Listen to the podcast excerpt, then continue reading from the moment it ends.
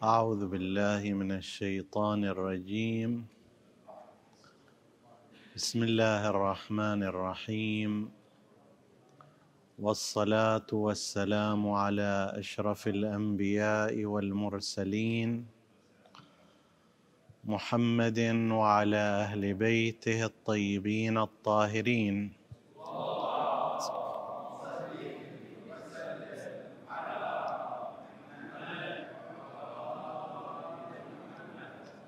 السلام عليكم أيها الإخوة المؤمنون أيتها الأخوات المؤمنات ورحمة الله وبركاته. في وصية الإمام موسى بن جعفر الكاظم عليه السلام لهشام بن الحكم.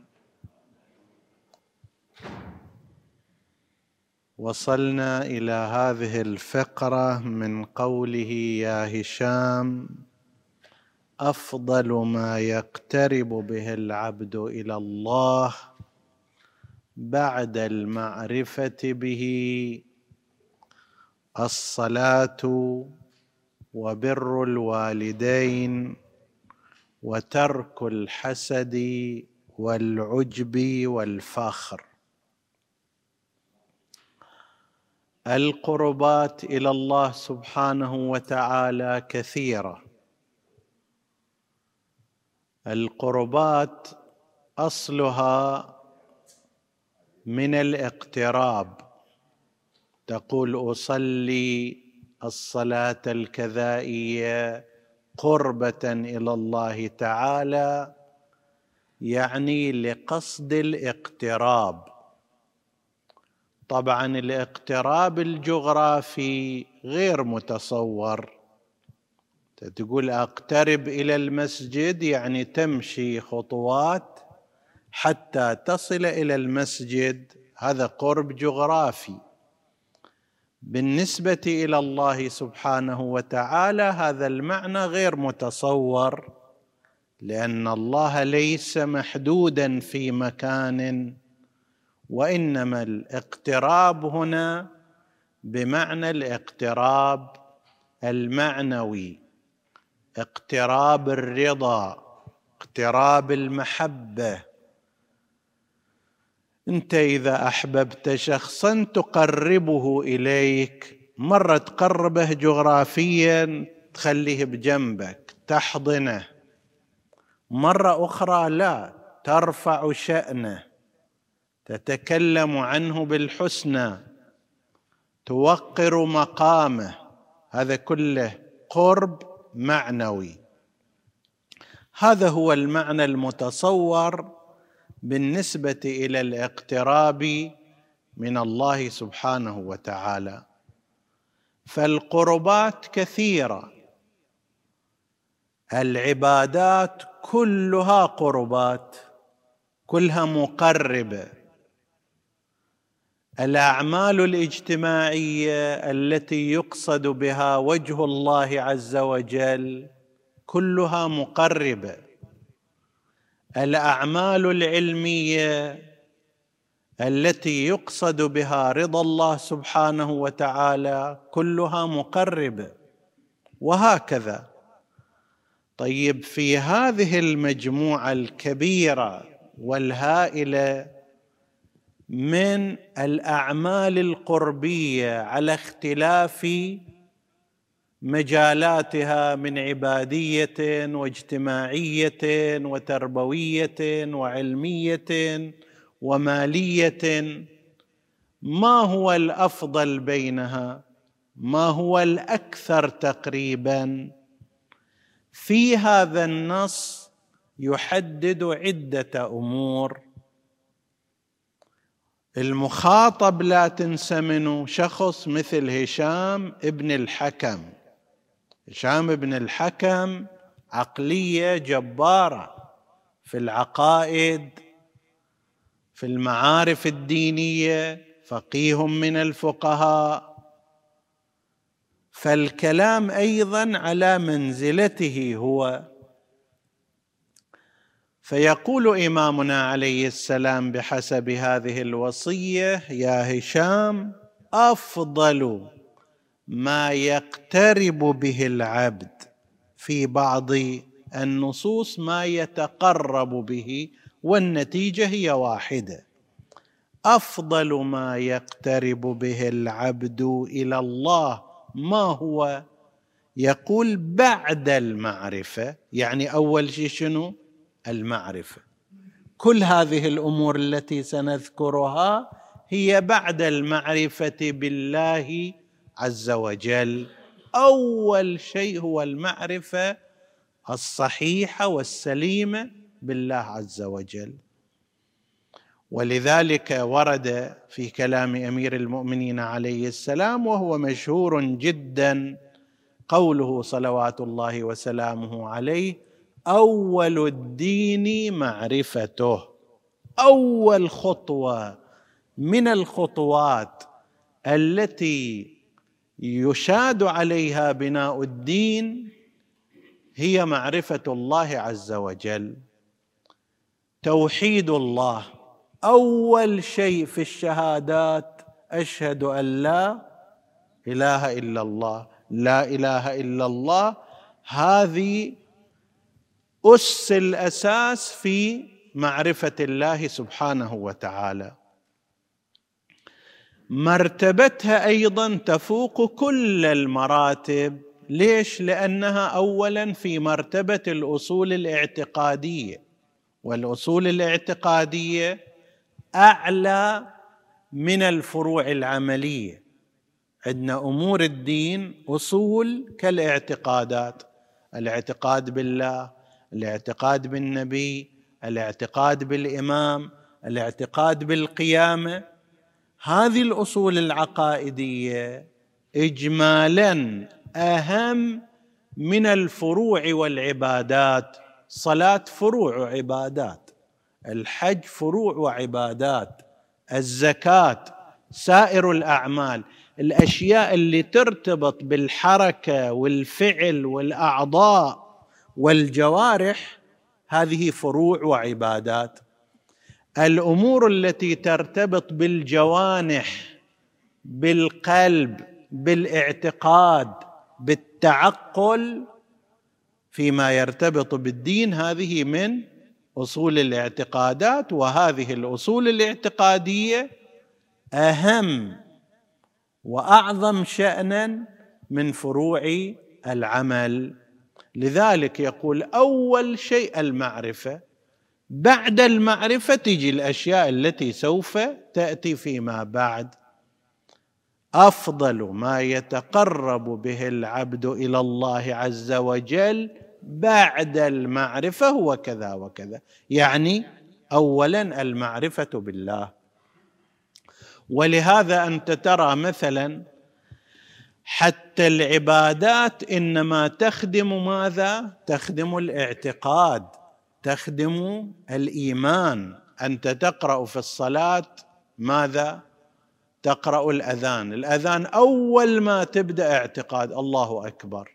أشهد أن لا إله إلا الله. أشهد أن محمدا رسول الله. هذه كلها شنو؟ في مرحلة الاعتقاد. تجي داخل الصلاة. الفاتحة نفس الكلام. السورة سورة التوحيد على وجه الخصوص ولعله لهذا السبب. السورة الوحيدة التي يستحب تكرارها في الصلاة مرارا هي سورة التوحيد. يعني مثلا يفتي العلماء عندنا أن الاستحباب هو أن تقرأ سور متعددة في القرآن بعد في الصلاة بعد الفاتحة. فهذا مرة تقرأ سورة إنا انزلناه مرة تقرأ سورة ما أدري والعاصر سورة الكوثر غير ذلك. والأفضل أن ما تكررها إلا سورة التوحيد. فهذه لا مانع أن تكررها في كل الصلوات. ليش؟ لأنه لعله لأن هذه السورة هي هي سورة المعارف الإلهية. سورة قل هو الله أحد هي التعريف بالله عز وجل. فالعبادات إنما تخدم الاعتقاد تروح الكعبة تدور حول البيت سبعة أشواط حتى تجسد قضية التوحيد لله عز وجل. فحتى العبادات إنما هي من أجل أن تتعرف على الله حتى تزداد معرفة. إذا كنت عارفا بالله تزداد معرفة بالله أكثر. فأول شيء المعرفة لذلك يقول أفضل ما يتقرب به العبد إلى الله عز وجل بعد المعرفة تجي سائر الأمور فيقول بعد المعرفة بالله الصلاة واحد بر الوالدين اثنين ترك الحسد والعجب والفاخر. هذه ثلاثة نماذج لثلاثة أمور. أمر عبادي أمر اجتماعي أمر نفسي وتربوي. الصلاة اولا وهي واضح أنها عمود الدين سيدة العبادات رأس العبادات إن قبلت قبل ما سواها إن ردت رد ما سواها. عهد الله إلى الناس ما بين الباري وبين الناس عهد الصلاة فإذا هذا الإنسان رفع والعياذ بالله يده عن الصلاة رفع الله يده رفع الله عهده عنه ما بينه وبين عبده هذا تارك الصلاة من عهد. هنا لا بد أن نشير إلى نقطة وهي الحمد لله أنت من المصلين وأنت من المصليات المديمين عليها وفي كثير من الأحيان صلاة الجماعة وصلاه والصلاة في المسجد وهذه نعمة كبيرة جدا. حقيقة لازم الإنسان إذا رأى نفسه موفقا للصلاة اولا ولصلاة الجماعة ثانيا ولصلاة الجماعة في مسجد فهذا قد حيزت له النعمة من كل أطرافها. ليش؟ لأنه قد يكون في مجتمعنا من تجد شخص بالنسبة إليه الصلاة لا تشكل هما كبيرا ليس مديما عليها. تارك للصلاة. لأي سبب من الأسباب؟ وهذا الأمر إذا حصل من شخص لا عهد بينه وبين الله عز وجل لا رابط يربط. أساسا اسم الصلاة تعلمون هي من الصلة. الصلاة صلة بين الله وبين عبده. تصور تليفون بينك وبين شخص مقطوع ما عندك وسيلة للاتصال بالذات بالنسبة إلى الله عز وجل اللي مو في مكان حتى واحد يروح إليه. وإنما هو جعل طريق الاتصال به والصله به هو في هذه الأفعال التي نسميها بالصلاة. فإذا إنسان قطع هذه الصلاة انتهى ما بينه وبين الله عز وجل. هذا اللي يجي يقول الإيمان في القلب الصلاة ليست مهمه لا يفهم الصلاة ولا يفهم الإيمان. وهذا يكذب على نفسه ويخدع نفسه. لا. الصلاة هي رسالة جميع الأنبياء إلى أقوامهم وأممهم. ماكو نبي جاء من عند الله عز وجل إلا وجاء بالصلاة بنحو من الأنحاء. مو بالضرورة تكون مئة في المئة كما نصليها ولكن جاء بالصلاة من عند الله عز وجل. وهنا أنا أشير إلى نقطة وهي اقتراح بالنسبة إلى الإخوة المؤمنين والأخوات المؤمنات أن يفكر إخواننا المؤمنين أخواتنا المؤمنات في تشكيل لجان للدعوة إلى الصلاة وللأمر بها. شوفوا الله سبحانه وتعالى عندما يصف أولئك الذين سيظهرهم الله سبحانه وتعالى وأوضح المصاديق في زمان الإمام الحج عجل الله تعالى فرجه الشريف ماذا يقول؟ الذين إن مكناهم في الأرض أقاموا الصلاة.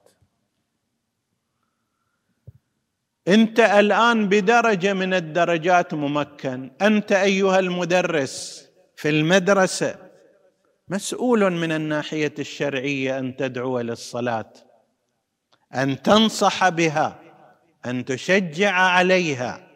أنت أيتها المعلمة كذلك. أنت يا رئيس الشركة بمقدار ما أنت ممكن في هذه الشركة. في هذه المؤسسة في هذا المكان. أنت أيها الآب بمقدار ما أنت ممكن في بيتك وكلمتك مسموعة أؤمر بالصلاة اصطبر عليها حرض من حولك من يسمع منك هذا الكلام. بل حتى لو لم تكن ممكنا بهذا المعنى. بمعنى آخر أنا بإمكاني أن أوصل مقالة لإنسان بدل ما يوميا أنا من الصبح أصور لي عصفور وما أدري زهرة وردة وما أدري كلمات كذا أكتب إلي كلمات تحث على الصلاة. تحرض عليها أحاديث في فضل الصلاة. ذاك ما راح يستفيد منه بالعكس كثير من الناس اللي أنا أترس الواتساب مالهم صباح الخير ومساء الخير وما أدري كذا هالمنظر وذاك المنظر وهو يتضايق وينحرج ما يقدر يقول لي لا ترسل إلي. خلي بدل ما أرسل هذا أرسل له مثل هذا الأمر حديث عن رسول الله صلى الله عليه وآله في فضل الصلاة. ولو ثلاث كلمات. دزها إلى مئة شخص من الممكن عشرة من هؤلاء يحفظون هذا الحديث تؤثر فيهم. اليوم الثاني مسألة شرعية اليوم الثالث كذا. هذا شيء مفيد. بل أكثر من هذا لو أن إنسانا استطاع أن يشكل مع أصحابه مع إخوانه لجانا في هذا الاتجاه لجان للدعوة للصلاة. لجان للدعوة للصلاة في المساجد. قد يكون إنسان يقول لك أنا الحمد لله أصلي لكن الصلاة في المسجد تختلف. أصلي في المسجد لكن لست في جماعة خل أصلي جماعة. أصلي في غير الوقت. خل أصلي في أول الوقت. فأفضل ما يتقرب به ما يتقرب به العبد من الله عز وجل بعد المعرفة بالله. أول شيء الصلاة. أوصي نفسي وأوصي من يسمعني من الإخوة من الأخوات أن نتواصى بالصلاة. أن نتحاث على الصلاة بالإشارة بالعبارة بالحديث بالتذكير. اليوم على سبيل المثال اليوم يوم جمعة حرض الناس على أن يذهبوا إلى المسجد في صلاة يوم الجمعة جماعة أو جمعة.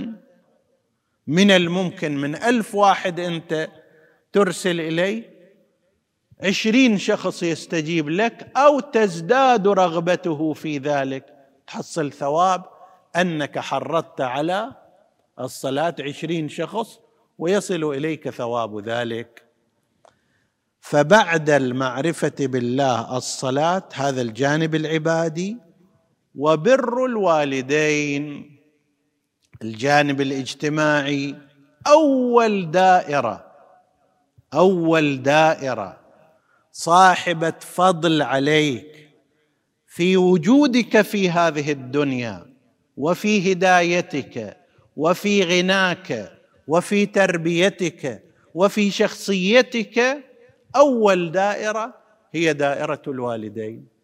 لولا والداك لما جئت أصلا إلى هذه الدنيا. ولولا أنهما ربياك بتلك الطريقة التي نشأت فيها لما صرت هكذا أنت غرس هؤلاء. غرساك بشكل سقياك بشكل ربياك بشكل اللي أنت نتجت الآن بهذه الصورة. لذلك أوصى الله سبحانه وتعالى إيانا بالوالدين إحسانا. جاء بدعاء علمنا حتى الدعاء. لاحظوا مثلا في القرآن ما علمنا كيف ندعو لأزواجنا النساء أو ندعو لزوجاتنا أو نزعو أو ندعو لإخواننا وأخواتنا. وإنما بالنسبة إلى الوالدين قال وقل. رب ارحمهما كما ربياني صغيرا. زين. ما يحتاج هذا؟ لا. يريد أن غير وبالوالدين إحسانا. أيضا هنا علم طرق اخفض لهما جناح الذل من الرحمة وقل هذا الدعاء. رب ارحمهما كما ربياني صغيرا. ارحمهما بس ليش كما ربياني صغيرا؟ ها راح يقول ترى ها دير بالك يوم من الأيام يكبر الوالدان يثقلان. تصير حاجاتهم بالنسبة لك مملة سوالفهم بالنسبة لك مكررة. أنا وين وهذا وين؟ أنا أتكلم بالعملات الإلكترونية وهو يتكلم لي على قلة التمر أيام زمان وما أدري كذا. طيب سوالفه غير مثيرة بالنسبة إليك حاجاته صارت ثقيلة بالنسبة إليك وقتك صار بالنسبة إليك مهم. الان تقول أنا أجي الحين أقعد إلى نص ساعة ساعة وأكثر وأقل. طيب خليني أروح. أستمتع ويا زوجتي ويا أولادي ويا ربعي في الشغل هنا وهنا. يقول لا ترى كما ربياني صغير. أتذكر سنوات طوال مع شدة الأمور ومع صعوبة الحياة. الآن مثلا بالنسبة إلى أمثالنا قبل ستين سنة كانت الظروف صعبة. الحياة عسيرة. ومع ذلك ربياني صغيرا وصبرا علي وانفقا واعطيا من حشاشة قلبهما. صلوات الله وسلامه على آبائنا وعلى أمهاتنا. رحمة الله ورضوانه على آبائنا وعلى أمهاتنا. أنا أنصح هنا أن إذا الإنسان صار في مثل هالحالات استثقل والديه بل قبل ذلك يرجع إلى دعاء الإمام زين العابدين عليه السلام في دعائه لأبويه حتى يشوف المعاناة التي عانياها حتى أوصلاني إلى ما أنا فيه. هذا مو قضية مادية ربوني أربيهم اهتموا بي أهتم بيهم. لا هذا أفضل ما يتقرب به إلى الله بعد أصل اعتقادي المعرفة وبعد أصل عبادي بعده هذا بر الوالدين. وبررت بوالديك سيبرك سيبرك أبناؤك. بروا آباءكم تبركم أبناؤكم. هذا أمر ثاني. أمر ثالث موضوع نفسي وتربوي وهو ترك الحسد والعجب والفخر. مختصرا اخرج من محورية ذاتك أنت في السالمين. العجب يعني أن الإنسان يغتر بعمله يكيف على الشيء اللي سواه. صلى. ما شاء الله شلون هذه صلاه ولا أحسن منها. خمس دقائق طولت فيها. صوم وأما الصوم بعد صوم رجب وكأن الإنسان صنع فتح الفتوح. هذه حالة العجب عند الإنسان. العجب غير الرياء ها؟ الرياء كثير من الناس ما يسوونه يقول لك لا الرياء مبطل للعمل لكن العجب عادة يحصل بعد إنجاز العمل يرتاح. بعد ما خلص العمل يرتاح يكيف يعظم هذا العمل يكبر هذا العمل هذا هو العجب. على الرأي المشهور لا يفسد العمل السابق ولكن موقف أخلاقي غير جيد. بالعكس الشعور ينبغي أن يكون لذلك علمونا سادتنا عليهم السلام أن من صفات المتقين فهم لأنفسهم متهمون ومن عملهم وجلون. وصار أحد التعقيبات بعد الصلاة اللهم إن هذه صلاتي صليتها لا لحاجة منك إليها ولا رغبة منك فيها.